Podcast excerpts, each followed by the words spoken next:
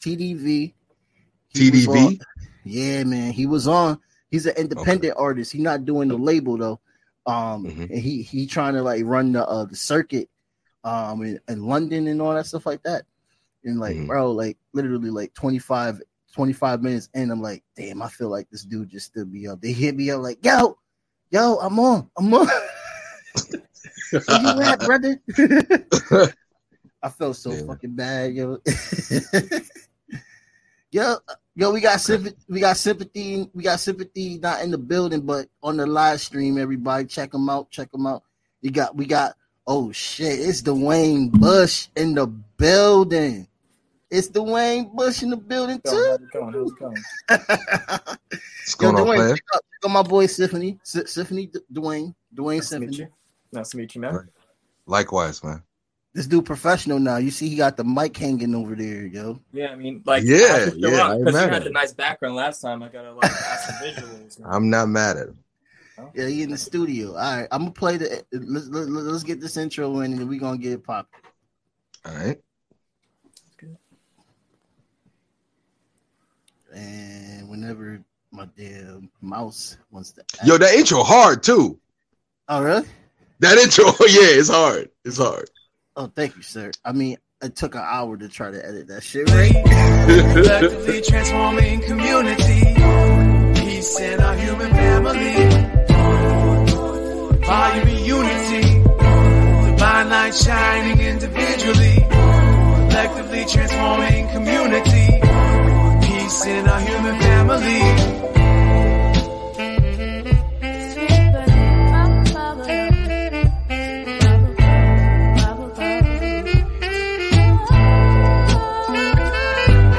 One love, one growth, as above, so below. Feel the pain in my soul, the red pill dissolved. Organized, no matter the cost. Politicians start wars, they don't fight, they sit in the poor. And nothing lasts forever as long as we stay together. Give hell to the masses, watch the unity rapture. This is for the kids and the culture. It's one love, one growth, one light, Light Warriors. Yo, Dwayne Bush. Yo, Symphony. Yo, Symphony, I saw you in the studio with Denzel Williams. Was y'all about to drop some heat real quick? Yeah, we've been working for a while, man, on some stuff, you know, some new stuff. I didn't even know. So, yeah. So we're actually we had a writing session last time, so yeah, but it's coming soon. It's definitely coming soon. Weird. You and Jahan still working? Y'all got some ish? Oh, absolutely. Listen, we're actually, if I'm right, Jahan is 95% done with the album as a package, right? Recording and like production wise, I think he's all done. And I'm listen, Jabbar, this album is crazy. This album's crazy. Yo, I'm very proud of the work we did, man. It's gonna be life-changing crazy, bro. Like, seriously. Is there like a link to pre-save or something? Oh, I could send you his last album link, bro. Yeah, definitely. Yeah, ESP. ESP was dope too. That that was, you know, transcending as well. But this right here is on a whole nother echelon of dopeness, man. You know? Oh man, yo, yeah, I'm excited. Yo, so Dwayne, I had the opportunity to be on stage with this great brother right here, and Jahan. No several times, several times, man. You know, like just that's when I just actually like. Started to like start growing into learning percussion and stuff like that. So I was under Mario's tutelage and stuff, and I was just doing like the fill-ins for what Mario needed me to do and stuff like that. It was pretty dope, man. It was cool. Wait, hold on. Let me get this right. You was just learning how to do it when like we started performing like back in the day. You were just learning. It was in his blood. No. Yeah, bro. Wow. You activated it for him. I don't even do percussion instruments for like 3 years, Chris, right? So far? I'm impressed. 3 years. Yeah. So that was like my first time. I'm not going to say that like I did it like on the fly. Of course, I was like working real hard. And Mario was teaching me. Mario was showing me everything. Mario showed me the Roomba claves. Mario showed me the sun claves. He was showing me everything. Nigeria claves. Yeah, because listen, because you were jamming on the ones like Ricky Ricardo. I was like, oh, he been doing this. I mean rapping and songwriting, yeah, but like, nah, I'm fairly new to instruments, man. Like 3 years so far now.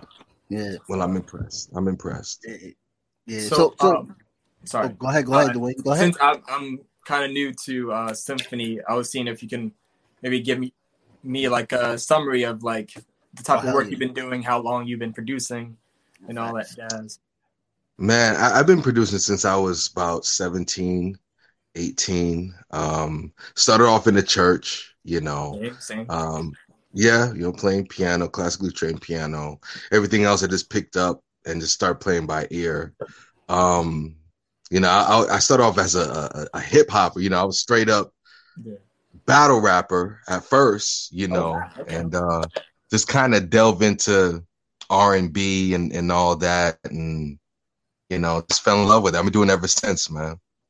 I like the timeline where it's like you come from church and then you just come for people's necks as a battle rapper. And I'm like, all right, let me chill out. Yeah, like it's crazy. Because like praise be to God. You know what I don't like about you? You know, yeah, you know, but I mean, it's funny, but that's how it typically is. It's usually the church. And it was funny is I wasn't even able to listen to like hip hop like that back in the day. Like you kind of had to sneak to listen to that stuff. Or like, you know, have reruns of like Kirk Franklin playing. Yeah. He was the only popping one.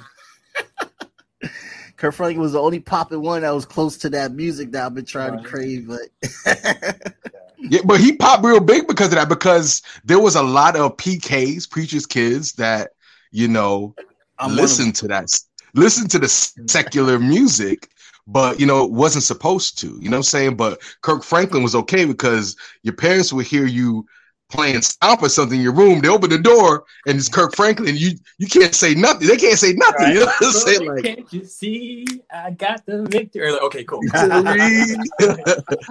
Yeah, you know, and you know, start from the church, man. So yeah, man. Start singing in the church too. You know, singing in the choir, and I did it all, man. I tell you, like the best, I think, bassists, drummers, and keyboardists come from the church. All come from the church. Singers too. Yeah. Got the whole thing. You know what's funny? I was in the studio the other day, and this is a while ago. Someone's like, "You sing churchy," and I'm like, I do, but I can't. That's the only way I know how to sing. I don't like these dudes now that got the little soft voice and stuff. Nah, I sing with conviction. I don't know no other way how to sing. Yeah, I can't believe they still coming at you like that, bro. Because we had James Brown, bro. That's facts. All church, bro. Like major facts. All them cats, man. All them cats. Yeah. All them cats is church, man. The church has the best musicians. And another thing about Whitney Houston was the church. Yep. Come on, man. Yeah. Yo, Luther Vandross. All of them. Ray Charles. Aretha Franklin. Like, come on now. Aretha Franklin. Yeah, all man. Yeah, man. Because here's the thing. The reason why, and that's why they call this soul music. You know what I'm saying? Because they sang with their soul. They sang with conviction, which a lot of people don't even, young guys don't even use no more, you know, but that's what it was. And they did it without like wanting anything back, sort of. It was just like, this is my way of giving to God, and I'm not looking for, you know, some other like, be it money or something. It was just like coming out of your heart. Absolutely.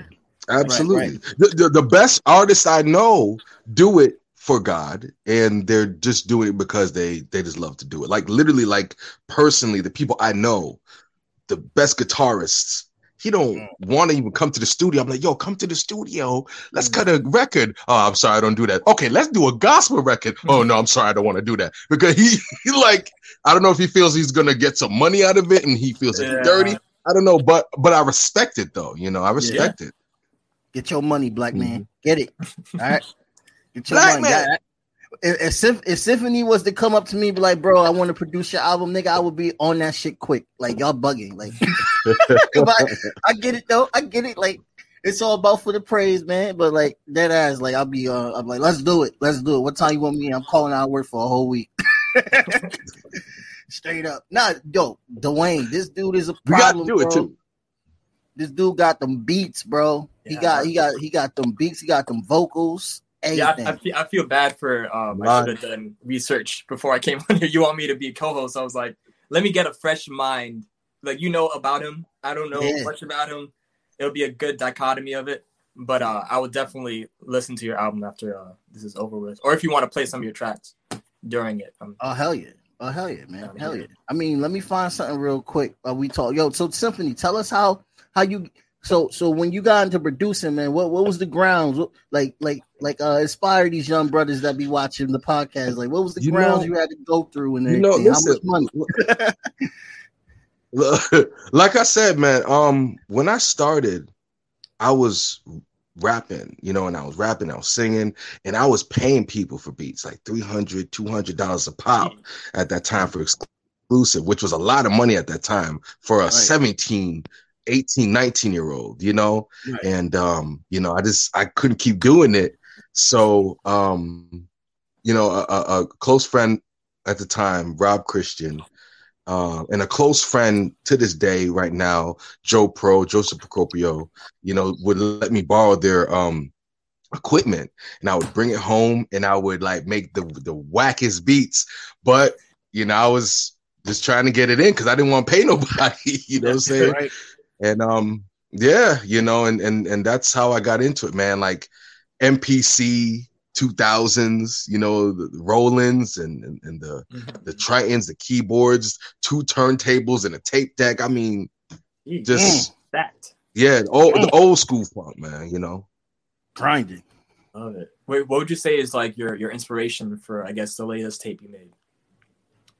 You said what now? What would be like your biggest inspiration when it comes to like the latest songs you've been making? Like, what artists are you like? Oh man, this is heavily influenced, or it's funny, man. I consciously did not listen to the radio for over 10, 15 years because I wanted everything that I produce to come from me. So that's why, in a sense, all of my prior work had like little remnants of like old soul, had a little remnants of gospel, because that's the last thing I took in, last thing I ate, right? Sonically. Right. So recently I have been listening to the radio, and I've been it's funny. I was gonna say it's that. Funny. It's funny because 2 years ago, I want to say it's been like a year now, music has been really coming back to what it used to be, like at least in the 80s, 90s. Like I'm hearing a lot of, they're sampling, but I hear a lot of, consciousness. I'm starting to hear a lot of that now. And probably it was due to a lot of the crap that's been going on lately. Yeah. And unfortunately it had to take us, we had to go through that for us, for the young people to consciously say, okay, wait, let me bring forth a little bit of meaningness because I could die today. Yeah, you know what I'm saying? Let me say something that makes sense because I could literally die today being black. Yeah, right. Right. For a minute, there was a lot of Lil Waynes on the radio. Like I literally, I seriously could not. I didn't know nobody's name. Everybody was Lil Wayne to me. Oh yeah, it's a lot of Lils. Everybody was Lil Wayne to you. Everybody was Lil Wayne. Everybody my sons. They all sound the same, but I'm starting to hear a little bit. So as far as today, what's influencing me? Let's hear. Wow. It. I mean, still a lot of gospel. I like, oh gosh, what's his name? Metro Boomin. I'm kind of dating myself by saying Metro Boomin. TM88. Oh, no, I think his name. Still dropping hits. Symphony. He still got hits. Is he? Okay, that's what's up. Usher, though. That shit he did with Usher though. He throw that in the garbage. But I don't know what's wrong with him. I don't know what the heck happened. What the hell happened? They tried to turn Usher to a trap rapper. It was like, wasn't even saying, just rapping. Usher, listen, I think Usher's going through a midlife crisis. You got to think about it. Usher been Usher been hot since he did the Return of the Mac. He's like 13 years old. He been hot, and now people don't really mess with him no more. He don't know how to act. He acting a cold fool. He need to act like a goat that he is. That's what he need to do. Like, I mean, which he is. Have you heard any of the last few joints that he dropped? They kind of fire. Like, he going back to the R&B spectrum, but he also doubling down with pop mostly too, which I think he should get away from. But the R&B, he's a little bit going back.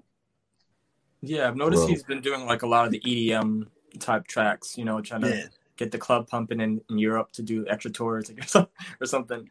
But I'm not mad at it. I feel like, you know, it's a lot of artists, like, you live long enough to be the villain, you know, where you just like either you have like a lot of yes men around you and you kind of like, you don't really have good criticism. So you're like, yeah, this sounds right. And you just keep on going. But, absolutely. So who's stopping them in the verses though? That's a whole nother discussion. Oh yeah, they're talking between him and Chris Brown, right?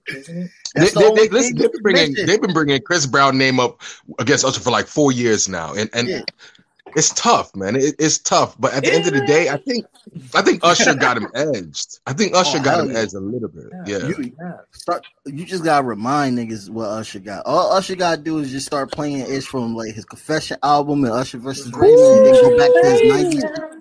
Oh, everybody gonna be like, okay, I remember this shit. Like, facts. Definitely. Facts. And so Metro Boomin. Who else you got? Who else you got? Who else? Sympathy. I'm picking names out of the air because I really can't really. But you know, I know the songs. But I'm like, it's Simon and Garfunkel. No, but I know I like a lot of these guys now. I really do. You know, I may not know the new producers' names, but I off the top of my head right now. But I like a lot of these guys now. I like what they do. I respect the fact that you was mentioning like not respect. Of course, I respect. But I love the fact that how you mentioned that that there's a lot of more consciousness coming back, which is true. Like, dude, I just saw a documentary with Trippie Redd talking about the immigration situation. Trippie Redd. Wow. Like, yeah. What? Wow. And he was a goofy little pale kid. Yeah. He was goofy. You know, like it, that's the culture. Remember, he is like the youngin' of that little lean culture. Right, yeah. He's a little Wayne wannabe, so he thought that acting, you know, ignorant was the wave. So if he did that, that's dope. That's insane. That it just came out, and Miguel's in it.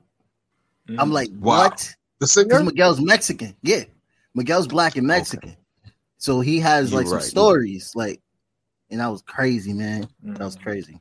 Dope. So dope. It's true. Like people starting to understand. Like, and I think that there's just that selves that like people thought that shit sells, and it was the thing. Like I remember there's a song called from Saba. You know the artist Saba? Yes. Yeah, I've heard. I haven't investigated though. He had a song on his last album, and it was saying he had a line. It was like first they wanted a dancer, then they want drug dealer, now they want drug addict. Which is like it's like certain levels of like the hip hop is always that's like, hard. You're selling the drugs, blah blah blah, and now it's like how much can I take of the drug, you know? And it's like who knows what's the next thing going to be about, you know? It's like always every 5 years or something is happening. Right. That's a fact. That's what, and also it keeps coming around full circle. You know, in the 50s, there was a lot of songs that weren't as overt, but they were referencing drugs, drug use. And it happened again in the 60s, you know, well, pretty much 50s until 50 to the 60s. Like Woodstock, what you think they were smoking just cigarettes? Nah, nigga, you niggas were hot. These niggas were hot. I try to keep it just green now, man, because we don't have that education and it's stringing our people out and they just trying to punish us for it and stuff like that. Like, I kind of blame, and I don't want to sound mean to white folks, but I kind of blame the white industry of the music business. Like that's what they gravitate for. That's what they want to give record deals to, mostly. Until you see people like J. Cole and Kendrick, for instance, that are consciously rapping, that's talking about more than that. That's like showing that you can make sales by just speaking truthfully. And it took a while for that to happen. Yeah, it took a while. It's kind of tough too to get in that lane where like you're conscious, but you don't want to come off as too conscious. So you got to have like the bops and you got to have the bangers with it and have like good, you know, in between section. I think like Kendrick's great with that. You know, he's like, he can make it. Oh yeah. No, he definitely mastered it. And I think the easiest or the best way to do it, just be yourself. Yeah. Just be yourself. At the end of the day, people could feel that in the music. And Kendrick doesn't try to be a bad guy, but he's letting you say, he's letting you see that, look, I've seen some stuff because I've been in it. You know, I've been around it. I've been around it, I should say. So, and that's authenticity. That's all. That's what it's about. When I heard Good Kid, Mad City, that album, I was just like, what is blown away. It felt like I was listening to a whole movie and just like, you know? That album was legendary. Fucking legendary. And you know that's exactly what the type of feel that you bring, Symphony. Because like, all right, well, I gotta play something, man. Like a little snippet. Look, I don't even know if I can though. Like you know, it'd be funny if you play something that's something ignorant too. I'm like, oh damn, we were just talking. He's like, I'm like, what? Oh Lord, please don't play the ignorant. I got time for YouTube to ask me like, yo, is this your shit? Because they flag me every time I play my own song, bro. Wow. They like, yo, that's weird. Like, yes, I do, bro. Like, I have to put my credentials in all the time. All the time I got to put my credentials in for every time I play my intro. Every time. Mm-hmm. Wow. Like, why do you think they call it the Masters? Yeah, exactly. Yeah. Yo, listen, man. Like ownership. Like it's about ownership. Yeah. Oh, hell yeah. And they want a piece of it. And if they don't get a piece of it, you know, like, but you don't have to worry about that. But do you have to like? So how does that go when you're like a great ass producer like you, and you got all these like artists under your belt? You learn the hard way. Listen, right. this is how you. I'm glad you asked. This is how you get better at it. You learn the hard way. All right. Mm-hmm. I got jerked so many times. I got. Mm-hmm. You know, people who, we're going this, we're going that. And at the end of the day, they don't really want to, you know, push your name. They don't want to put you learn the hard way, man. You know, so the best advice I've ever heard was this year or last year. And was like, yo, learn as much as you can about the music business. Like you want to be an exec. Mm-hmm. Not like you want to be an artist. Like you want to own a record company, because your mindset is going to be different when you start piecing stuff together. You know what I'm saying? Right. So, right. And at the end of the day, even the greats, the smartest, still get jerked. Yeah. And, you know, it's a dirty game, man. It's a dirty game. Yeah, man. I heard that the most of their deals they got to pay back. Like. Oh yeah, it's pretty much a loan. You talking about like a. The advances and stuff? Yeah, like if you get a $1 million deal, like a 360 back. Now they got a 360. They got a 360. That's the 360 deal is like, you know, if you do a club appearance and they charging like 10 G's, right? 50 of that, you know, 50. Well, 5 of that. That's a Bridgeport school for you. 5 of that goes to the record company, you know, because at the end of the day, right, the game is to eat as much as you can, trim off as much as you can off of the, you know, the bone as possible. You know what I'm saying? Because that person's going to be or can be disposable, and you're on to the next one. That's how these people eat. Yeah, it's interesting. Like a lot of people in the music execs or whatever, I feel like most of them in terms of playlist making, like if you told someone that worked there like, hey, make me a playlist of like the best tunes, they probably would have like the top 40. They don't have like a really good taste in the music because they don't care about it that much. They're just like, oh, this is where the money's coming from, this is where Absolutely. I'm gonna, you know, excel at, because it's just another business at the end of the day, you know.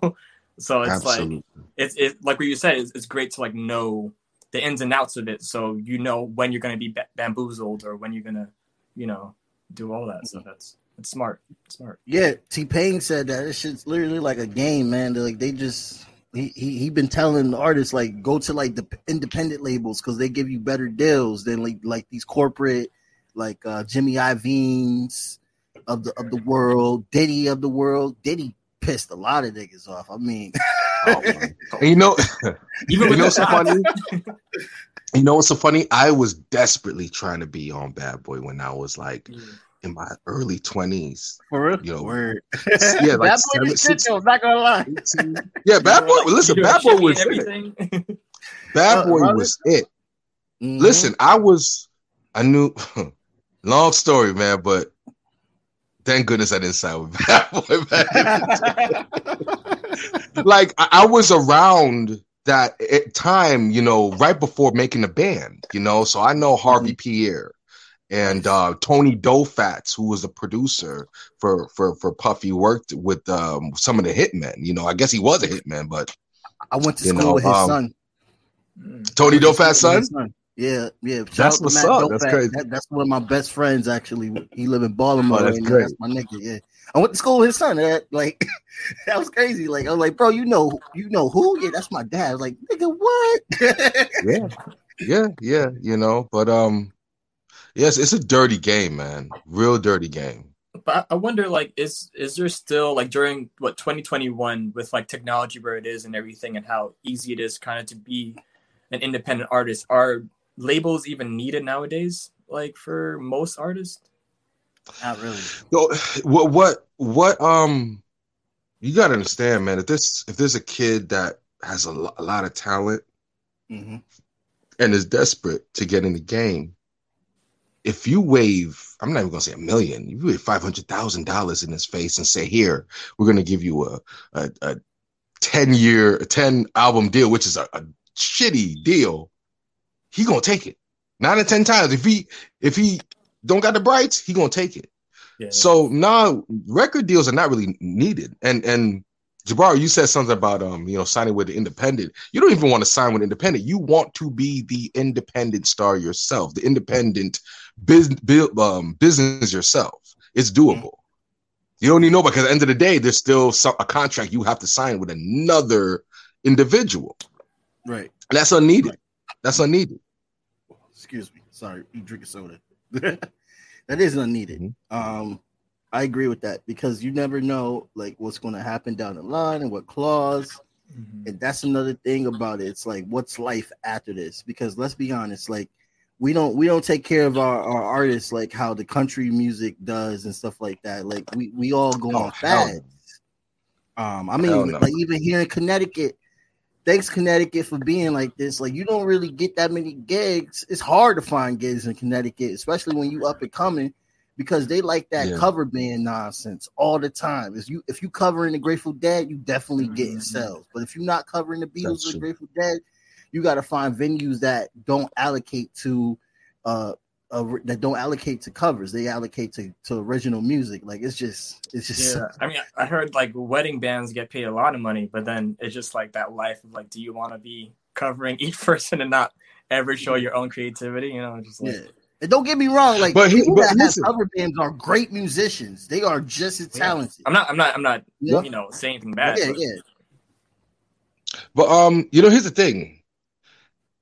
It just takes a lot of hard work, but it's doable.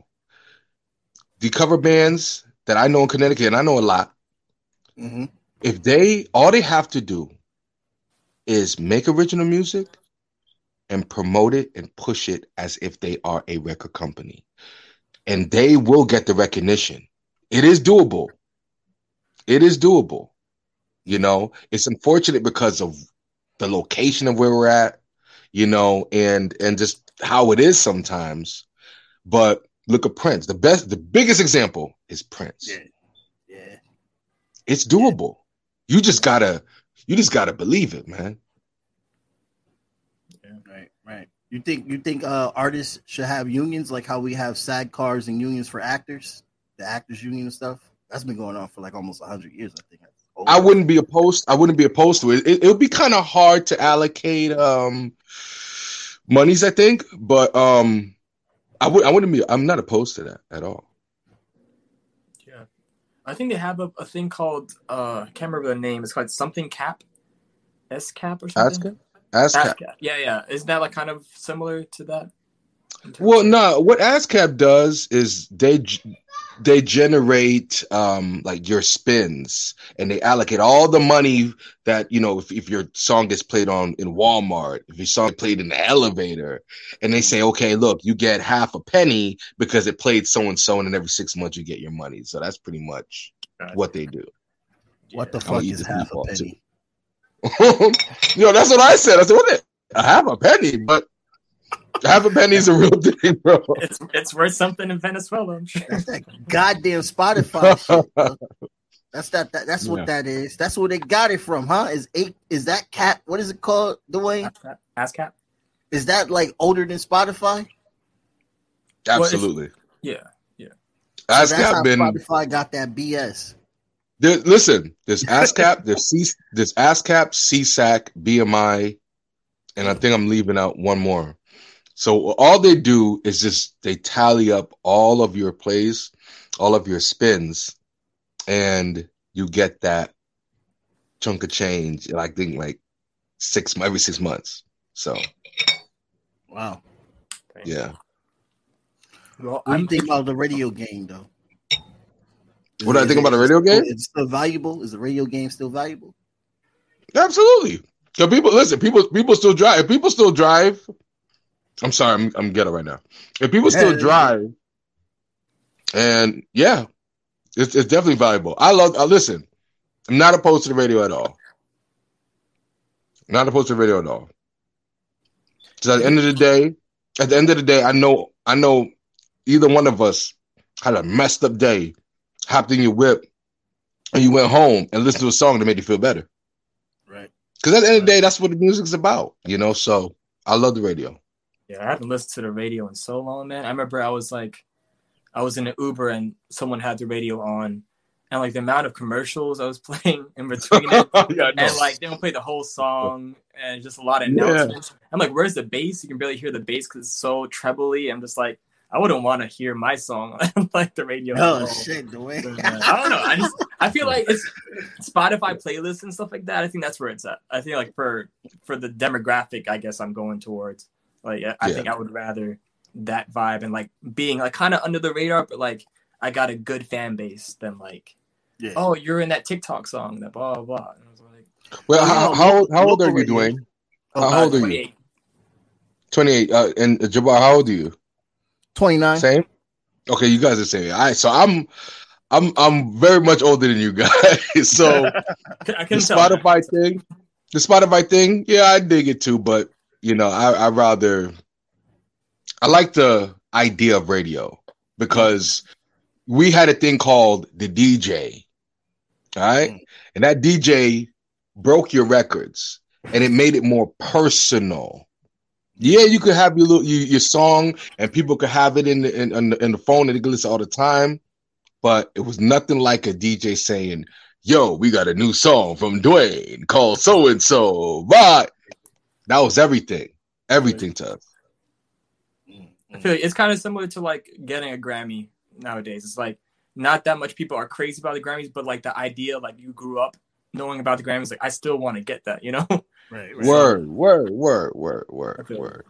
I want to bust down Rolly. Now I'm joking. Bust down. Damn, I lost my train of thought. Why the hell I cracked that joke? I had a question, man. All right, wait. We talking about radio. So I do fucks with like the locals, how they got the disc jockey, the DJs on there, man. The local radio. I love local radio. Like Smack. Shout out to Smack. Trying to get my my podcast on Smack Radio right now. Okay. Hopefully that shit works out. We gotta make that happen. We definitely gotta make that happen. Shout out to CT Zone. I gotta say that real quick before you even start. Shout out to CT Zone. You know CT Zone? Nah, bro. Come on, man. Listen, that was ours. That was they hosted in Connecticut, Boston. There was some calls from Boston, Maine, Massachusetts, but that's just our Connecticut radio station. They're not up no more. I wish they was. I don't know why they're not, but. But go ahead. I'm sorry, man. I probably took you off a train of thought even more. Nah. Because let it be a stream of thought. It's cool. My bad. We were on Light Warriors was on the local radio. They said we were from Greenwich and shit. And I was just like, yo, y'all gotta get y'all facts straight, cause yeah, right. I don't be over there, bro. Like, I'll be with it. Ain't nothing good this but donkey. I'll be over there, bro. You talk Greenwich. Chris was laughing. He was like, Greenwich? They said Greenwich. Golly. Eric live in Stanford, not even Greenwich, bro. Like, what? That's like next door, kind of, right? Yeah. So what else you got going on though? Like, you got something else you working on in the mix? Let me see. I caught you with Denzel Williams again, and then you got the Jahan shit going out. Shout out to Jahan. Who else? Yeah. Who else? You got something else you want to reveal real quick? Man, it's funny because I said when I get this interview, I said I better not forget anybody. I'm drawing a blank like a mug right now, but no, I mean. I do have a beat store. People, going to beat stores. So I do have a lot of work that I may not know of until the artist hits me up like, yo, I bought a beat. I'm going to do a video for it. I'm like, oh, all right, cool. You know what I'm saying? If it's close by, I might pop up. Right. But it's a lot. It's a lot of people, man. I've worked with a lot of people in the past, and I'm still consistent now. Oh, Mo Money.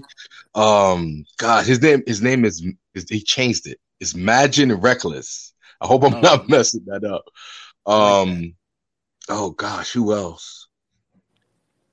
I want to work with you. I want to work with y'all.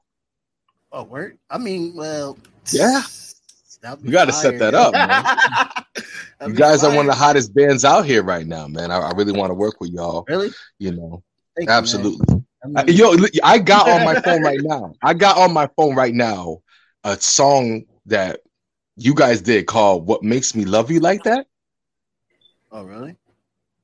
You don't even know which one it is. Bro, that's probably... You don't even know what it is. What Makes Me Love You Like That, baby? I got that on my phone right now. Oh, really? Yo, bro, listen, man. That sounds like a 90s song. Yeah, it's dope. It's like a reggae type of soca joint. It's hot. I love it. I mean, Eric got shit that I haven't even learned yet, man. So, like, all I know is like the last album and the previous one, and then the album we working on right now, right? So yeah, like, he got mad music. Like, he would just like we'll be in the studio, he'd be like, "Yo, I want to pull this out. I want to work on this." And I'm just like, "What the fuck is this? What the hell you recorded?" Because Light Warriors been around since I was in like middle school. Like, so like, he's been grinding. He's been grinding hard. So it's and I forgot. Me and Vic is working on an EP. A black man. His name is Black Man. Black Man, I think 203. I'm bad with it. Black Man 203. Sorry. Nice. Yeah, we're working on an EP, and I know it's gonna just keep popping up in my head. The EPs I'm working on, but the main one. Sorry, what's that? I mean, I was saying, what is like your setup when you're working with another artist? Like, do you guys meet up beforehand? Do you have like the beats pre-made? How do you work? I'll tell you the best example, right? Say if someone is in album mode, give you the best example. This is what I do to everybody. Like Jahan, I'm gonna tell you the whole story with Jahan. This is how I prep for an album. I met Jahan at a Cappadonna show. He was opening for Cappadonna, and he tore it down. He tore it down with Hakeem Green. Killed it. I said, yo, I got to work with this dude. This is like years ago. This is like 2015, 2014 probably. I was just kind of I was starting to get that little bubble up. Not even, right? Mm-hmm. And I said, I got to work with this guy. So it just so happened that 2 weeks after that, we was at an award show. So I came up to him afterwards. He was, just politicking with everybody. I'm just in the corner, just watching him. You know what I'm saying? Like, you know how Jahan do. Jahan could work a room. Yeah. Oh, yeah. So I was at the award show with him in Harlem like 2 years ago. And like, yo, he works the room, bro. He's a piece. Yeah. He's incredible with it, right? Yeah. So I'm like, all right, I'm just going to wait. I'm posted up. I went up to him. I said, hey, man, my name is Symphony. I'm a producer. I'm a songwriter. I said, I saw you at that show, Cappadonna. He's old word. Yeah. I see, I'm down with CCF and that. Oh, word. That's my people. Y'all got a song on them. And we got up the next day. he explained to me his vision, right? Because this is what I do. I spent a year and a half. I called him almost every day, just picking his brain. That's how we came up with the classics. Welcome Home. No Stress. No Stress, where I got to produce for Smith and Wesson, you know, a legendary hip hop group. Hershey, you know, all those tracks, man. And, you know, so that's my method. It's like I become a psychologist. I listen to every issue you have. I listen to what I hear, what your what irks you, what bothers you, what makes you happy, you know. And depending on our conversation, how it ends, I hang up and I just start producing, you know. I like that. Yeah, you like picking someone's brains. Sort of. Wow. Absolutely. Yeah, I think you would make a great personal trainer because, like, to call them every day and just be like, that's crazy. Listen, I gotta be in shape first, but I'm a great listen. I grew up around nothing but women, so I'm a great listener. Word. Yeah, my girl likes that about me too. Yeah, but they also hate it too because you be like, oh no, this is what you said, because typically, innately we're stupid, right? Yeah. But if you listen well, oh man, it could be issues. I tend to have like a 3-sentence like reply, like, oh, word, damn, it's crazy. Wow. It's like on autofill, you know. I wish I had that in me sometimes. Yeah. Yo, if I said that to Nikki, yo, she gonna get mad as hell. She's like, see, so you didn't listen to a damn thing I said. Go exactly. One thing I hit her with is the and then she's like, yeah, you're not fucking listening. And I'm like, wait. Just letting you vent. I'm letting you vent. It's okay. Yeah, this is vent. That's it. Like, what do you want me to respond to everything? Like, I'm trying to listen. Yeah. That's fucking dope, man. And like, I really want to play a song, but I'm scared to get like demonetized or some shit. Well, you need to go to shut. Wait, so let me get this right. If you play a song, they're gonna shut the whole thing down. They're not gonna shut it down. What Facebook would do is they'll silence it. They'll silence either a portion or the whole video. And then YouTube will be like, yo, we're not putting you in the algorithm. So it'll be a lot harder to find the video. So here's the thing. I think what you have to do is you have to put I don't own the rights to this before you even post. Or I guess this is live and people can see this on Facebook right now. Yes, sir. Shouts out to the community. That makes sense. Whatever, but I can't see nobody. I don't know if anybody even zoned in. That I know. There was 5 people I saw. That's what's up. My uncle was in the group chat just now. He was congratulating me. But I don't see nobody right now. But usually I'll check later. Like, you know what I mean? Like, no doubt. Well, would it still do it if I play it through like my speakers or like? Yeah, they don't care. I think as long as they hear it, they don't give a shit. Yeah, listen. You could probably hum to some bitch. They'd be like, no. You know how I do open mics for a living, right? Like it's part of my job at the nonprofit I help out with. So I had this kid, amazing voice. It's funny though. Like if you go on the Life of My Days page, you literally hear the first thing we talk about how we can't have people play music covers because they'll automatically get silenced by Facebook. This kid, great voice. Wow, great voice. Guess what he do? Plays. He starts singing Justin Timberlake. The actual song is playing. He's singing over it. Miguel and The Weeknd. Great set, great voice, but he's playing the songs behind. So they literally silenced his whole set. Wow, that's crazy. You only was able to hear it live if you was like in the Zoom, but you would never have heard it on Facebook. That's crazy. Yeah, like, I feel like I don't know if you guys are up on the like the TikTok life and stuff like that, but like I've seen lives and people play music there, and I think they don't get taken down. Oh, TikTok's the new thing. TikTok. Yo, I used to hate it, but I'm crazy. Like now I'm like addicted to it. I completely forgot. I did not tell you. We keep talking. I'm gonna remember some more. Word. You got some TikTok. You got some TikTok Humphrey Bogart. There's a song called Work that I produced. Oh, nice. And it's blowing up on TikTok. Whenever I saw an old white woman sing the song, I said, oh, yeah, it's blowing up. That's all you need. No. He came to the studio. He was like, yo, I need a hit. I'm playing him all the stuff I thought was hot. Yeah. And he like, nah, that's not it. I'm like, damn. I had one last song. I called it like Ammo. It was a sample of Jerome and Cole about to fight in the store in Martin. I assembled a little bit of their voice and the drums and the snaps. He said, yo, that's it. Everybody in the studio started dancing. And I looked at him. I was like, yeah, you're right. That is it. It was an undone beat. He took it, did his thing. Shout out to D. Lee. He did his thing, too. He mixed it, added some sauce to it, and it's blowing up. That was almost 2 years ago. Word. And it's just starting to blow up. So it is true what they say. When you make music, it does take time to maturate and to catch on. So it's a blessing. It's crazy that it's blowing up the way it is right now. It's called work, 9 to 5. Oh, word? Yeah, TikTok got their own billboard now. That's how crazy it is. They have their own billboard. Listen, TikTok popping. TikTok is popping. I think Soulja Boy was like #1 with one of his songs on there. I was like, what? Yeah, he got that song on. Clap or something like that. It's Clap. Clap. Yeah. Talking about that, they have that Bow Wow versus Soulja Boy versus Soulja Boy. That's stupid. Who you think got that? Bro, first of all, I'm not even going to look, Soulja Boy is a legend in his own way for the young boys. Like they both are. Yeah, but let's keep it real. A better opponent. Bow Wow got way more hits. He needs a better opponent. Yeah. Listen, I feel like it's a disservice to Bow Wow, honestly. That's my that Soulja Boy song was hot. But all the other songs that the Soulja Boy had were underground classics.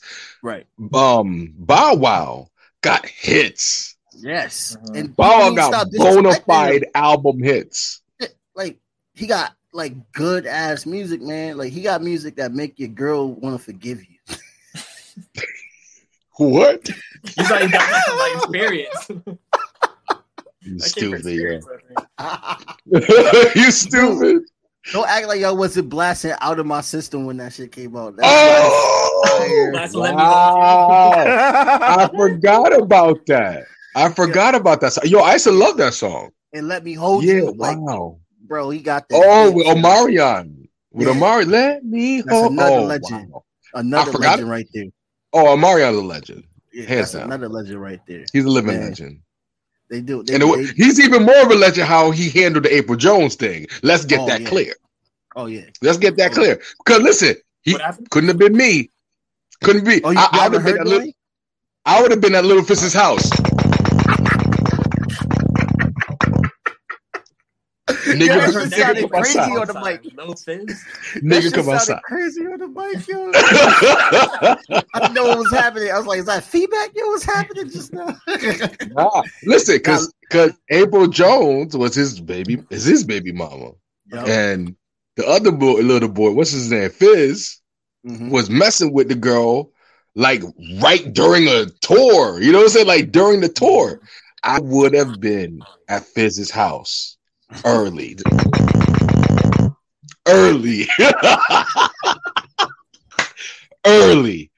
Lil Fizz, come outside.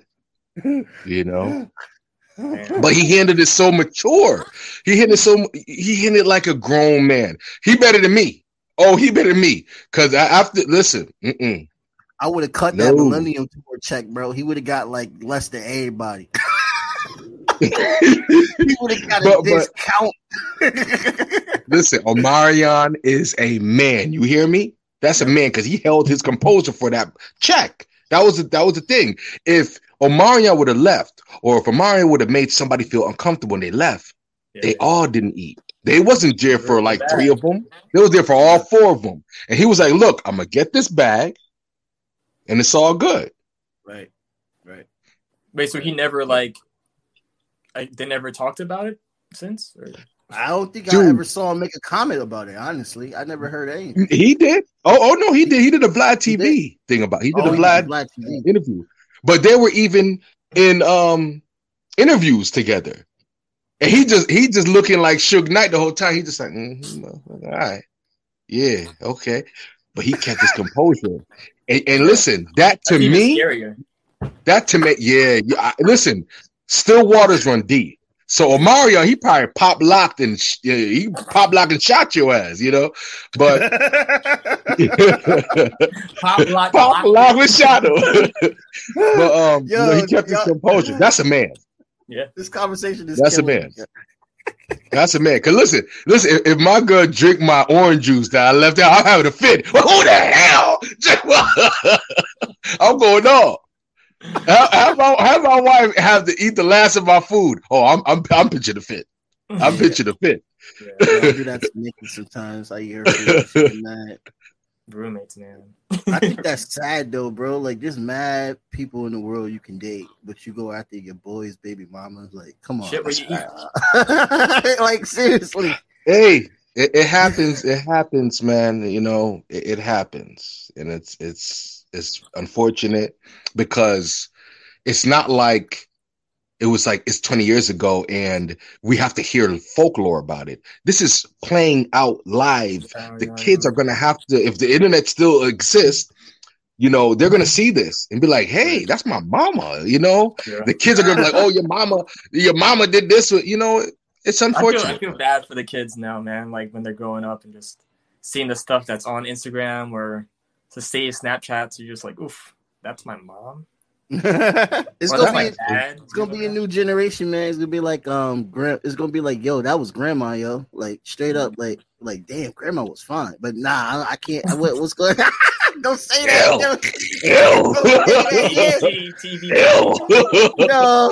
No, don't say that, bro. Like no. Yeah, it's bad. So, it's bad. From all the artists that you worked with, which one? I don't want to like put anyone on blast, but like.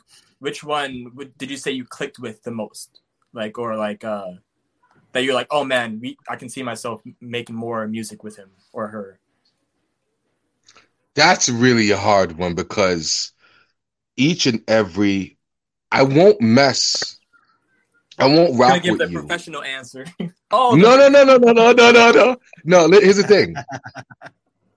I can't rock with you if I don't rock with you. If I feel that you don't have this, if I feel like you're not in it all the way, if I feel like you're not, I won't even. Yeah. So everybody I've worked with have been evaluated, have been, you know, battle tested kind of by me. Everybody go in the booth. I do this thing, right? Where I kind of make you upset. I kind of get you agitated. I'll say, yeah, that don't sound right. Do it again. I might do that 50 times. Because I want to see if you got what it takes to take it there. Do you want it to sound perfect yourself? Mm. You know, so if you're not like that, I'm not working with them already.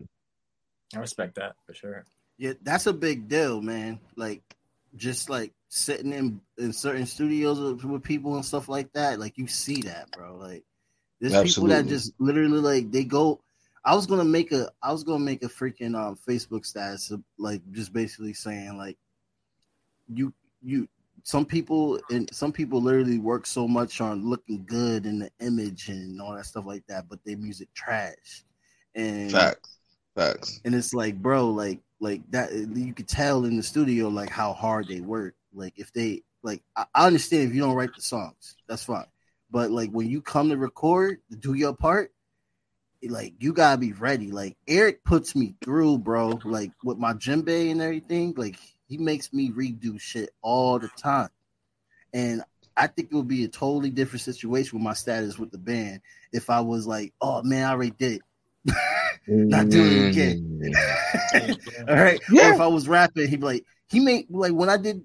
I got 2 rap verses coming out on this album we're dropping, and he made me do them." Hundreds of times, like the intro. How many times I did that verse? Yeah, it's like what I call the James Brown method. You know, just like yes, zone in on it. Everyone has to be on that pocket, or else you know. Yes, point. And James Brown was brutal, bro. He would dox your pay if you got something wrong. James Brown was bad. James Brown was one of the worst. James Brown was real bad. James Brown and Prince. Brown and Prince. And the thing is, they had immaculate ears. So they could literally be singing, dancing. And I don't know if you watch James Brown, but look at his old clips. You see him point to somebody. Yep. You see him point to somebody. Or you hear Prince say, you know, he'll ad-lib a word. Like, you're messing up. You know what I'm saying? Like, he would do that. He's so badass that, like, he does that and then he makes a song about it. Like, I'm a bad mother. I believe that. Yo, right. Listen. Right. I didn't know this story exists, and I'm a huge Prince fan. Like, I became more of a Prince fan, like, in my, you know, older years. But there's a story that Michael Jackson actually wanted Prince to sing Bad with him, right? Yeah. But Prince was like, nah. He sent him How Bad Should Sound Like. Yeah. What? Like, that's Michael. That's one, that's Michael Jackson. Two, I never heard that. Seriously? That's just crazy. And I heard that it was better than Bad. You know. I want to hear that. Yo, nah, don't say that. Don't say that. Are you about to have a war now? They always have beef, though. Yeah, they was beefing. I mean, there was no one else that could touch him besides Prince. Like, that's it. No one else was able to touch him. At the same time, there were different vibes altogether, you know? And that's the crazy part. That's the crazy part, literally. But like, growing up, it felt like Michael Jackson was good and Prince was bad. Yeah. Like Rolling Stones and Beatles sort of type thing. Yeah. As I gotten older, though, I got to say, Prince... It might be controversial. I don't know if people are going to bug out that say this, but because that's my opinion. But Prince was way more talented than Michael. Oh yeah, he played like every instrument. Way more. Oh yeah. I think the only difference was just like what Michael had was like an entertainment dynamic, but Prince was just like he was just a prodigy, basically. You know, Michael was just a prodigy in entertainment. I could definitely. He was nasty with it. Prince was nasty. He produced like his first album himself, right? Or was it? Yeah. At 16. Yeah, he at 16, 17, he was signed. And he did everything. He did background vocals to the bass, you know. Does Michael 17. Play instruments? Piano. I don't think Michael plays any instruments. He plays piano. He has played piano? Okay. Yeah, this footage of him playing piano. Okay. Yeah, okay. But other than that, I mean, Michael Jackson is just polarized. What makes Michael Jackson who he is, just talent-wise, just take away the face and take away his clothes, take away the rumors, is Michael Jackson would talk to you, he'll talk in a soft voice like this, but he get on the stage and he's a monster. Right. He turns into someone else, and that what was so polarized. That's why a lot of the artists nowadays that are real good, like Beyonce, has that same thing. You know, like she could be cool, but when she's on the stage, she's so fierce. Like that was intriguing to people. The duality, you know. So yeah, Michael, and he could sing his ass off. Michael Jackson, one of the coldest singers. Oh, that's why I don't know. I get annoyed. I get annoyed when I see like The Weeknd's like the new Michael. I'm like, no, bro. Like, who is saying that? Who said that? You know, he has that you know that same register, but it's like he doesn't sing with his gut. You know, it's just very all in the headspace when he sings. I don't agree at all. But. Hey, listen, man. Hey, I'm pretty sure he's a nice guy. He's Ethiopian. He's a nice guy. That's all. But. He can't sing. Love The Weeknd. I think what he does is great, but the brother can't sing. Yeah. These damn Canadians keep coming over here. Oh, stop! No, I'm not gonna do it. I'm sorry.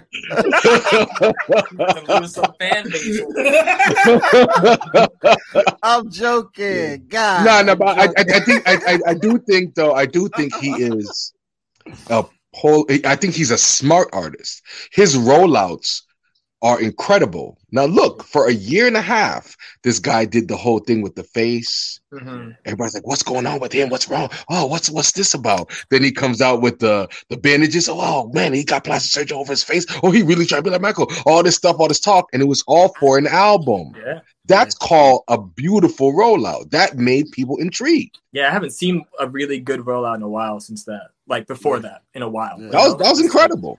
Yeah. That was incredible. I'll give it to him. Yeah. I mean, his Super Bowl performance will never be anything compared to how Michael's Super Bowl performance was. That was just, yeah, that's a duh though. That's a of course. I mean, it's pretty good for a pandemic, you know.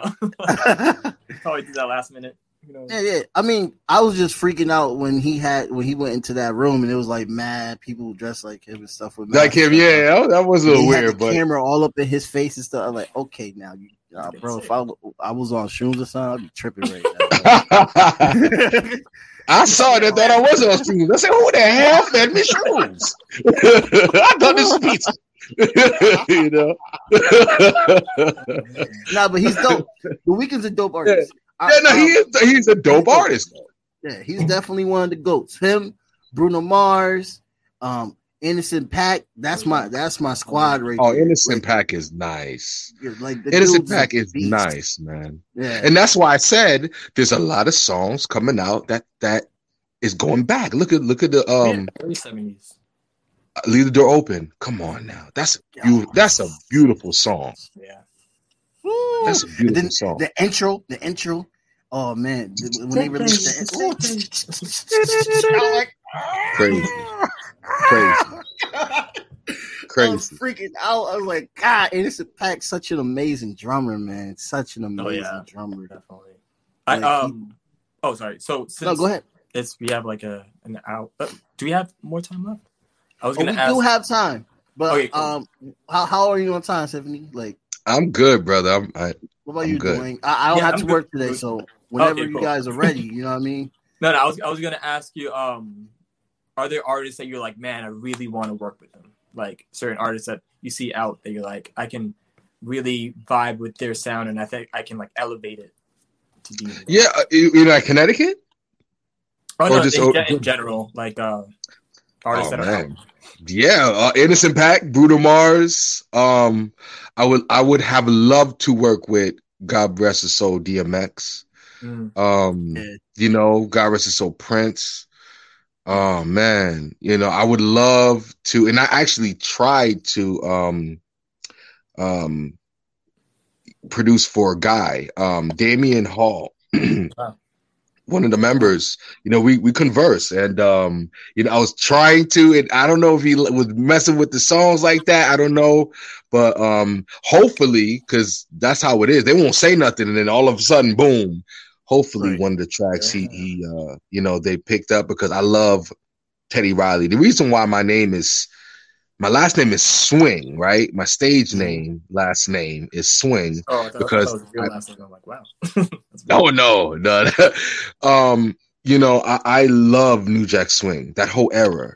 Not even just because of the sound, for the fact that 10 years, everyone had to have this sound.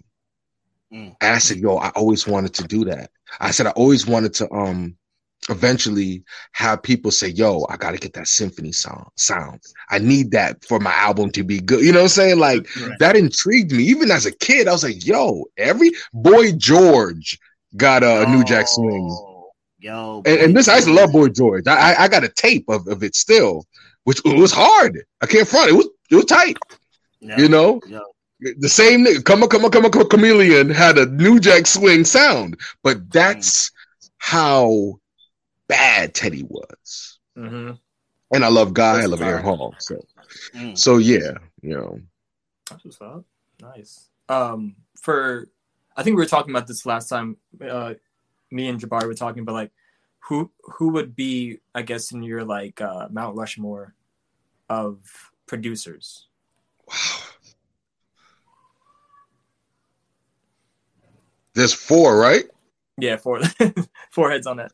Yeah, but they colonizers, so whoever you gonna name is way better.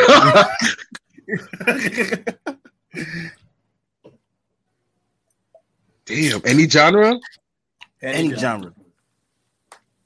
Come on, bro. You know any genre. We just don't find one genre around here. Facts. Okay. Damn. Prince.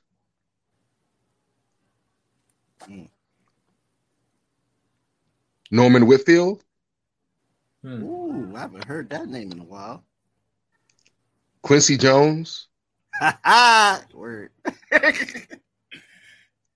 Devontae Swing. Devontae Swing. What hits? What hits? I think I know. What hits? That's all Jodeci. That's Change of Faces. That's H-Town. That's everybody. One more? No, that's it, right? That's Jodeci. It. If I could add an honorable mention, I'd probably say Teddy Riley. Oh, word. Teddy Riley? Word. Yeah, I mean, that's a good span of genres. Sure. Do you think anybody will ever be like the Isley Brothers? Since we got some people coming back, like, you think somebody gonna bring that back? Because the Isley Brothers was God. Well, okay. We'll put it like this. This is what I fear, right? Think about it. In the next 40 years, say one of our kids get married, what are they gonna dance to? You can't say you're gonna dance to WAP. You gonna dance to WAP? We don't have music with that. You know, what I'm saying, like, doing, yeah, that's club music. That's club music. That's not marriage music. You know what I mean? That's club music. That's a but man, hey, shout out to Greg Walker, who is actually the personal assistant. That's my boy. He's personal assistant to Ronald Isley, and so I saw that whole thing. Roll out. I ain't know Ron.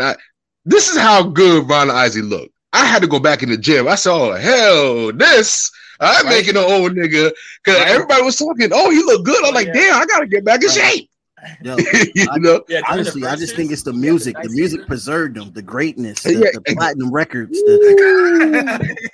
Hey, listen, that's a great point. The music preserved them. Because listen, if Ronald was just Ronald the social worker, oh, he'd have been dead a long time.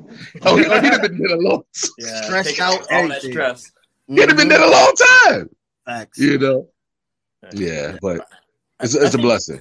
It's kind of hard to have like group artists nowadays, right? Like everyone's kind of like they're going their own lane. It's kind of hard to have like a boy band or everyone's like, oh, where's my piece or why am I not? It seems like ego is always in the behind music type thing. Yeah, well, here's the thing. Here's the thing. The only way a boy band will ever work again is if everybody became independent because there's more money to go around. The reason why it died is because the money was becoming scarce. You got to think about it. There's 4 or 5 people. You got people jerking you. You got people who have every band goes through this where they say, oh, I want another manager. I want a different managers. There's so many that splits it up. Money gets so scarce that now it's not even a trend to be in a band no more. Sure. Yeah. So I mean, South Korea is trying to do it. And listen, South Korea, more props to them. The K-pop, listen, I mess with all that. But I think what you say, like, I don't really know the business, but I feel like it could be that as well too. Like the reason why they're not going to probably last long in the future is because the money not right. And you know, when you got a label that's like taking majority of your sales and everything, and you, like you said, it's like 5 of y'all. It's like are y'all really eating, like, or because like when that all goes downhill, man, because nothing lasts forever. Like when you'll be like 40 years old, like, oh, nobody really buying my records no more. Like no one's buying records now. Like no one's really streaming my records no more. It's like, did you save, bro? Like, did you invest? How much they took from you? Like, those are all things I gotta think about right after. Absolutely. So, like, especially when you guys split 5. I mean, I'm in a band and there's like 7 of us, but we have our own label. You know what I mean? Yeah. Air created Highest Frequency Records. You know, so we're able to use that. That's how you do it, and that's how you do it, man. Yeah. You know, I like if you don't need no manager, don't get no manager. Like to this day, I have advisors. But I don't have no manager. I do everything on my own. For a year, I just hit up people on IG, hit up people on Facebook. I'm not even going on to talk to people, to fraternize. I'm there to build business. I could do it myself. Mm-hmm. It's my account. Why can't I do it myself? You don't necessarily need nobody to divvy that up for you. Right. Nah. I've heard if that you, some if people... You, sorry. Go ahead. They say that some people, when it comes to being independent artists, some people would switch because they say, like, oh, that's a lot of toll on my brain in terms of, like, it gets in the way of their creativity since they have to have so many roles of, like, I got to be my own accountant and my own A&R and everything. So I think that kind of gets in the way. But if you have, like, a good structure, I'm sure.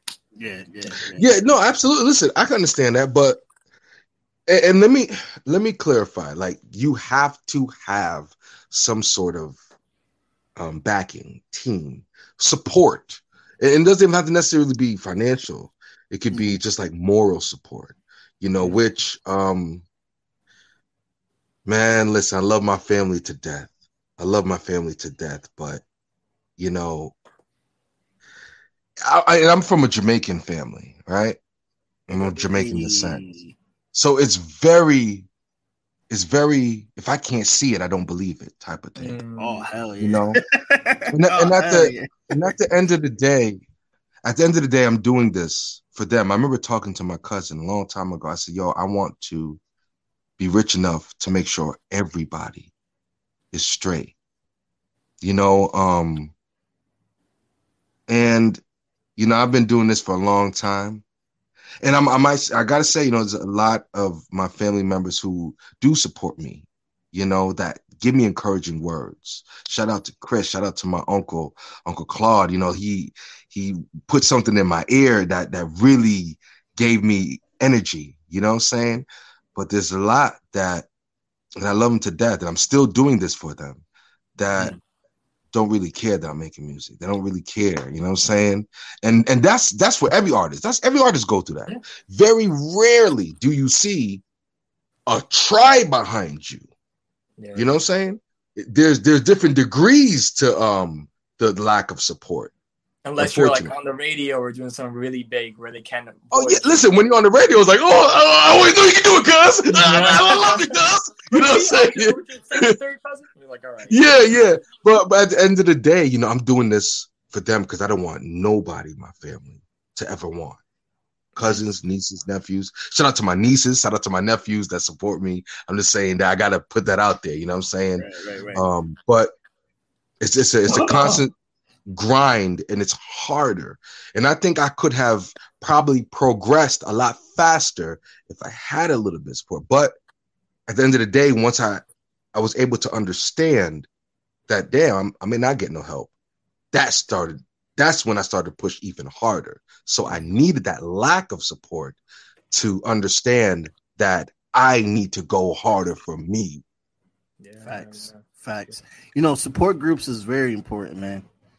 Like, you don't understand when you got a good team, man, or not even just a team, like with people that actually like help you out and then you help them out, man, there's so much more you can do. Like, I don't even think this podcast would be even possible if I didn't have like a real good support group. Like, it's like there'll be days when I'm thinking like, shit, man, like I'm only got like a few hundred views, or only two of my videos got 1,000. Like, do anybody really care about this, man? Like, but it's just, you got to keep grinding, and then people will help. Like, going, you know, man. my uncle just fucking messaged was like, yo, y'all see you doing it. Like, that type of shit helps. Ooh, listen, you don't understand. You don't listen. I'm gonna tell you something. My uncle was on the phone with a family member, and I left the room, and the family member was probably saying, you know, this nigga still, he 36, 37 years old. He still ain't popping. You know what I'm saying? And when I came in as an uncle, he said, hey, man, you know, you still doing the music thing? I'm like, yeah, it kind of came out of nowhere. The question, I said, yeah. He said, look, man, don't stop. He kept saying, don't stop. Keep going. To let the other person hear, hey, you don't mess with him. I'm going to mess with my nephew. You know what I'm saying? Mm-hmm. And I needed that. I needed that because a lot of times when I've heard people say, oh, I meet my niece, one of my nieces who supports me a lot, very much, Gabby, came up to me and was like, hey, you know, someone doesn't think you're going to make it. Someone in the family don't think you're going to make it. Man, I said, you ain't got to tell me. I said, it's all good. I know who it was. I said, it's all good. And the funny thing is, at the end of the day, I'm doing this all for them. Right. I'm not doing this for me. There's a lot of times I go online, I see them liking other artists, and they know a nigga do music. They would never like my music, and that's fine though, because when I do blow up, I'm going to provide for them like I said I would when I was 19. Yeah, like no hard feelings. No love lost, no hard feelings. I understand that that's how it goes. I've accepted that. Yeah. I mean, it's. I think that was like a big hurdle I had to get around of just like, not everyone's going to like what you do. And that's okay. Like, you know, it's like, there's always an audience for any type of art, you know, and I feel like, and not everyone's going to like you. You know, I know that there's I went to Bridgewood School, so excuse me. You know, preconceived notions of who I am as a character, and you know, they have to understand that I'm just laser focused on the goal. And at the end of the day, again, the goal is for you. So if I don't know if they might think I'm just distant, or I'm just trying to be distant, or I'm trying to be, I don't know. All I know is that to do this, it takes a lot of energy. It does. It takes a lot of energy. It takes a lot of my being to propel myself. And you know, it is what it is. I mean, it hurts. Like I said, I'd rather keep it real and funky with y'all, because there might be someone else that might feel the way I feel, might want to give up because they're like, "Damn, man, don't anybody care anyway." No, I'm letting you know. Keep doing it. Keep doing it, because sometimes they care, but they just don't know how to even say, yo, cuz or brother, I rock with you. Mm-hmm. You know what I'm saying? Yeah. I put up a post. One of my family members had a laughing emoji, and it was like a serious post. It was me on the guitar thinking I'm all cool, right? They put up a laughing emoji. I said, son of a bitch.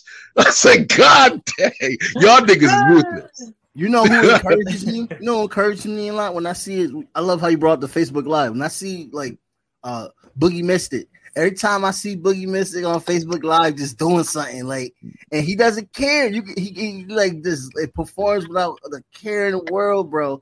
Like, love that. Put love his that. Karaoke performances up, his drumming, everything. Like the dude just doesn't care. Not a care in the world that. What anybody says. Like, he's just trying to just express himself and everything like that. Like, I wish I was as brave as that, man. Like, wait, Boogie, right? You said Boogie, right? Yeah, Boogie Mystic, man. Listen. This is the thing about Boogie that I've learned to realize. Were you there at oh gosh, what was it? It was in Stanford. It was Norwalk, called Jerky's. Oh, I was there. Yo, okay. Dwayne, you should come through. It's in Stanford.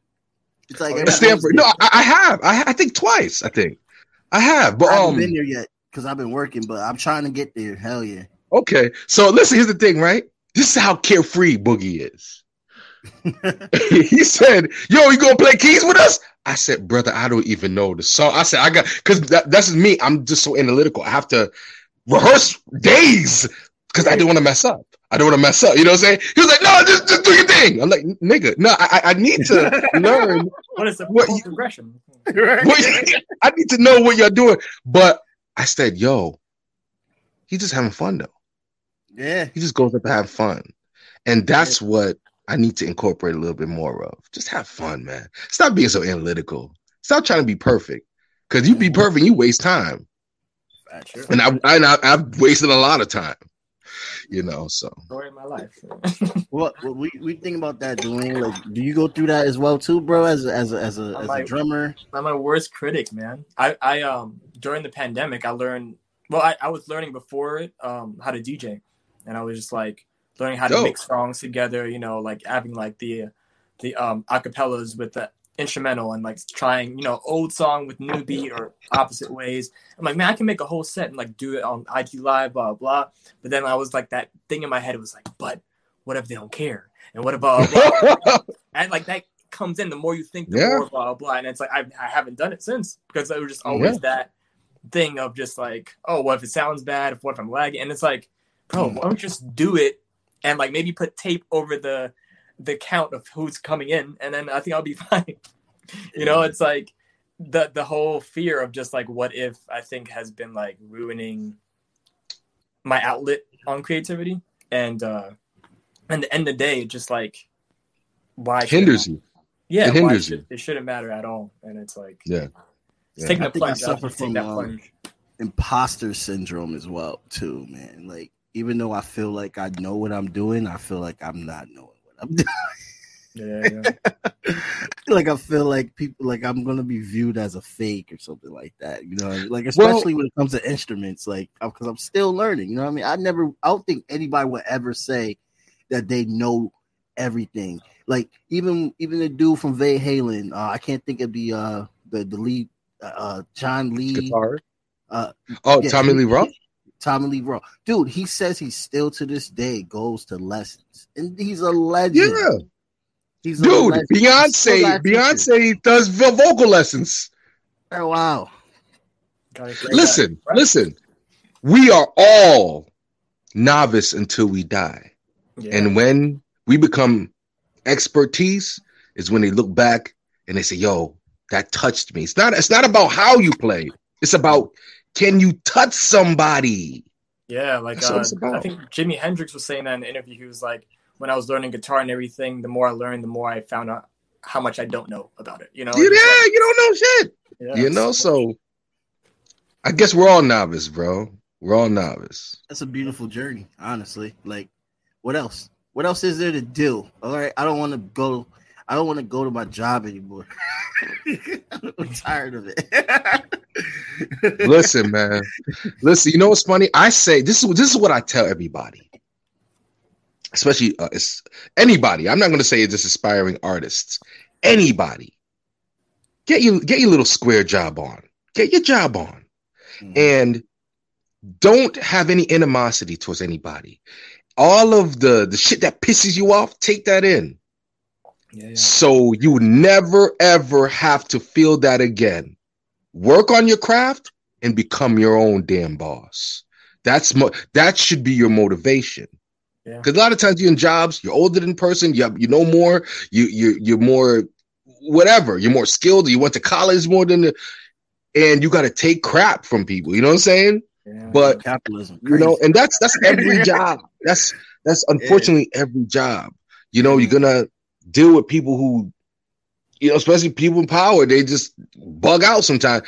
We got to take that in, and you got to just say, you know what, I'm gonna internalize this, and I'm gonna make sure I never have to work for no person like that again. Yeah, it's funny because I used to be a bank teller, and I went through the same thing of like, I just didn't care for the job so much that I just started making lyrics when no one was watching, you know, just like on the computer, on the notepad, just come up with stuff. And I think like that was a good way of, you know, therapeutic way of dealing with it. And I noticed when I got a better job, I was way more complacent that I didn't work as hard. I was just like, I'm good here. It's good benefits. I'm chill. And it kind of like the dream was like going away a little bit, you know? And I feel like this pandemic kind of helped. This pandemic helped you like, all right, what do you love? You know, like what is it that you're really passionate about? Like just me being by myself and just figuring it out. I'm just like, okay, I'm more revitalized. I'm like, you know, let's get back on the ball. Let's get this thing going, you know? Facts. Yeah. Facts. Yeah. Yo, you know, I appreciate having you on here, Symphony. I appreciate you having. Hey, brother, it was a blessing, man. A blessing. I'm so grateful that you chose me. You just called me out of nowhere, and I was like, "Yo, that's what's up, man." I appreciate it. Oh man, dude, I was trying to look.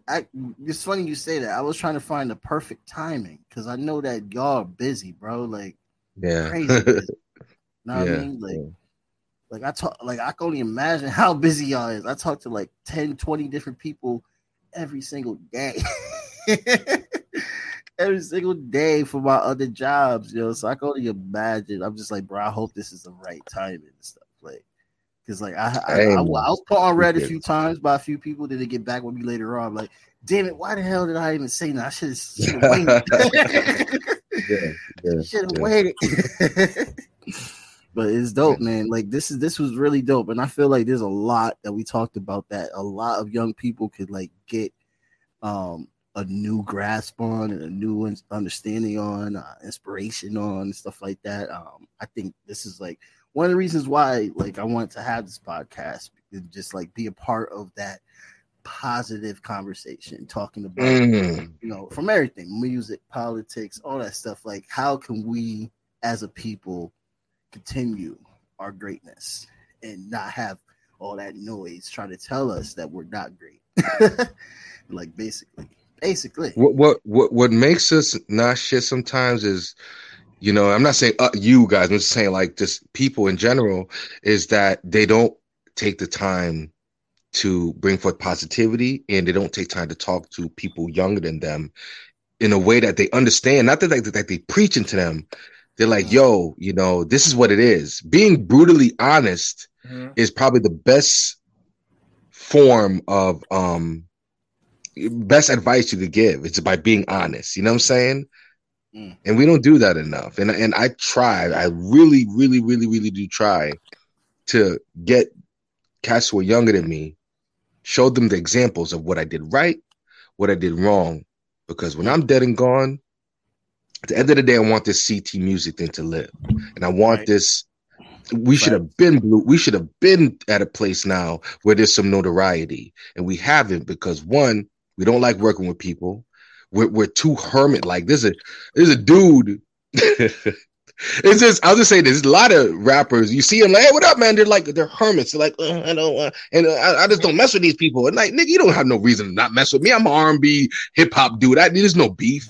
Like, but we're just so antisocial. And we're hermit like, but we use the excuse of, oh, I only mess with my day ones, and I only mess with. Well, guess what? People in Atlanta them blew up because they were not weird. They got out, they socialized, they build as men. Mm-hmm. That's what we got to do. And once we do that, man, Connecticut's gonna be something to mess with. Oh yeah, that's there's great. So much talent in Connecticut, man. So much talent in Connecticut, but we're afraid to work with each other. It's weird. Yeah, you in Brooklyn. You don't count. I'm joking, but yo, you gotta check his band out, man. Pat Robot, and then he's you and St. Mellon, right? Oh, St. Mellon, yeah. We just had a we just put our recorded set on YouTube yesterday, so I'll send you a link to that. But yeah, I mean, I'm down to collaborate also. I want to check out most of these Connecticut artists because I hear a lot of names being thrown. I'm trying to write it down. Like, who is this person? Yeah. It's like it's almost like a little family vibe in a way. That's good. Like everybody knows each other. It's insane. Everybody knows each other in Connecticut. Connecticut is but so small, but we don't work with each other, and it's a shame, man. It's a shame. Mm-hmm. It's a shame. They look at me as the weird one because I speak positivity and I talk to the youth in a way I'm not going to say I wish I was talked to. The OGs spoke to me like that way, and I respected them that dearly because they saved my life. You understand? This music thing saved my life. So, are there any tips you want to give to any young producers out there, like in terms of any personal tips that you had, like, oh, you look out for this or a better way? Yeah, absolutely. Learn the business, save money, put to the side so that money could propel you to get what you need, and you won't have to ever beg nobody for nothing. Mm-hmm. You want to go to the studio? You can't get in the studio? Build your own damn studio. You know what I'm saying? You want to you want to get photos, you want to get the money, hire a photographer, or you get the camera equipment, and all you need to do get the camera, get your cousin, and get to shooting. That's it. Be self-sufficient is what I would tell any producer, is be self-sufficient. And, you know, people are going to tell you can't do it. People are not going to have your back, but you got to use that as fuel. Like, you know what I'm saying? I'm a basketball dude. Like, you know, like if I wasn't playing music, I would, if I stayed in high school, if I stayed in school, I would have been a basketball player. I would have went to college. I'm not tooting my horn. I'm okay. I'll just say that, you know. And you got to be competitive. Yeah. You have to have that competitiveness in you. If you don't have it, do something else. Yeah, that's true. I mean, I highly agree. Yeah, you can have a studio in your phone now. Right. That's a fact. A song in your phone now, like, and make it be a hit too. You can make that. It could be a hit. That's what you've heard of a Steve Lacy from Our Future. Yes, oh yes. Yeah, he did like his whole EP just based on the like the notes, like the voice memos or something. It's like I know somebody. Shout out to Lambo, who is blown up now, bro. You know Lambo. Can't get touch a Lambo anymore. Listen. I was supposed to produce. I already produced for him with Jahan. I wanted to produce for him recently.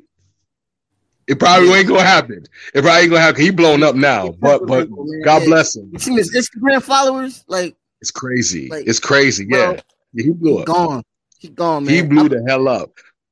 I mean, he hit me up like. He hits me up back like once every 6 months. He's like, Jabari. And then after that. Yo, listen, you know what's so funny? Listen, let's talk a little shit. His job, his blow-up situation comes from being on the phone. So I know he's seeing these damn messages. He got somebody looking at him. When every time you see the message, this is just in my mind. Every time I message him and he want to message back, there's someone going, he's like, okay, I won't message him. Leave it on scene. Yeah, leave it on scene. But nah. Listen, I love him. God bless him, and you know, hope him and his girl much success. Yeah, I love. He taught me a lot. Yeah, I have video footage of the only jam session I had with him. Fucking, I learned so much.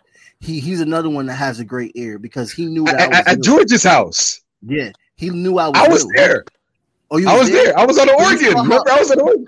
Oh yeah. So you saw how when I was playing. He looked at me, and then he was like, this is the rhythm you playing. And he yes. I was like, oh, shit, he knows I'm new. Like, he caught that quick. That was amazing. Yeah. I learned so much off of that. I love Lambo. We wrote 2 songs, right? We fucking wrote 2 songs that day that we never did again, but he literally, like, spent time and wrote 2 songs with us and fucking recorded it. He had this is where he was doing that Mother Africa Sambo do that. I can't remember how it go, but I was there. I remember coming in because we had to rehearse or something, and Lambo was there by with y'all, and I was jamming with y'all a little bit. I was messing it up probably, but yeah, I was jamming. Yo, man, that was fucking dope, man. Oh, God. Yo, Dwayne, man, come jam sometimes. Hey, man, is there a bus that goes from New York to Connecticut? I'm down. Yo, absolutely, real, yeah. Absolutely. I'm with it. All right, let's end this here, guys, because I gotta actually do something for my girlfriend. I fucking forgot. He gonna come back like this. What happened, man? I should have done this. That's a big shite.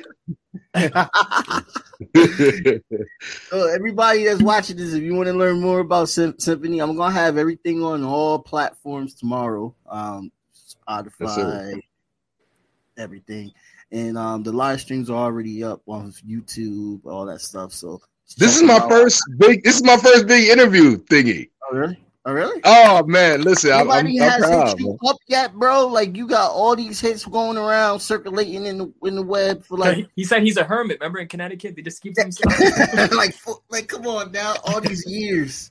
Don't rock with that message. Yeah, it is what it is. But I'm just thankful and blessed, man. And thank you, guys. Dwayne, it was a pleasure meeting you, brother. Great, you know what I'm saying? Sure. I had a lot of fun. Word. Let's do this again later on in the summertime. Let's get you back. I'm with it. I am with it, brother. I'm with it. Good luck with the new project that you're coming out to. Hell yeah. I can't wait to hear that shit. I'm going to probably be playing it for a whole 3 months straight. That's usually what happens. When I first heard Jahan shit, I played that for like 3 months straight. So I can't wait. Watch Jahan's trajectory. Jahan, he's gonna blow up. He got all his ducks in a row. Jahan is a very brilliant man. He's off. Yeah. Put me on, Jabari. I got you. I'm gonna send you the links. Let's end this here. Everybody have a really good day, man, and enjoy the rest of your Monday. This actually is a good Monday. Collectively transforming community. peace in our human family. Volume and unity, divine light shining individually, collectively transforming community. Peace in our human family.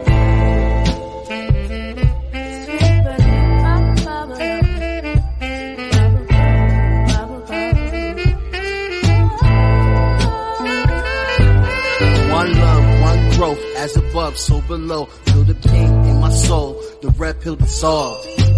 Organized, no matter the cost. Politicians starts wars, they don't fight, they send the poor. And nothing lasts forever as long as we stay together. Give hell to the masses, watch the unity rapture. This is for the kids and the culture. It's one love, one growth, one light, Light Warriors.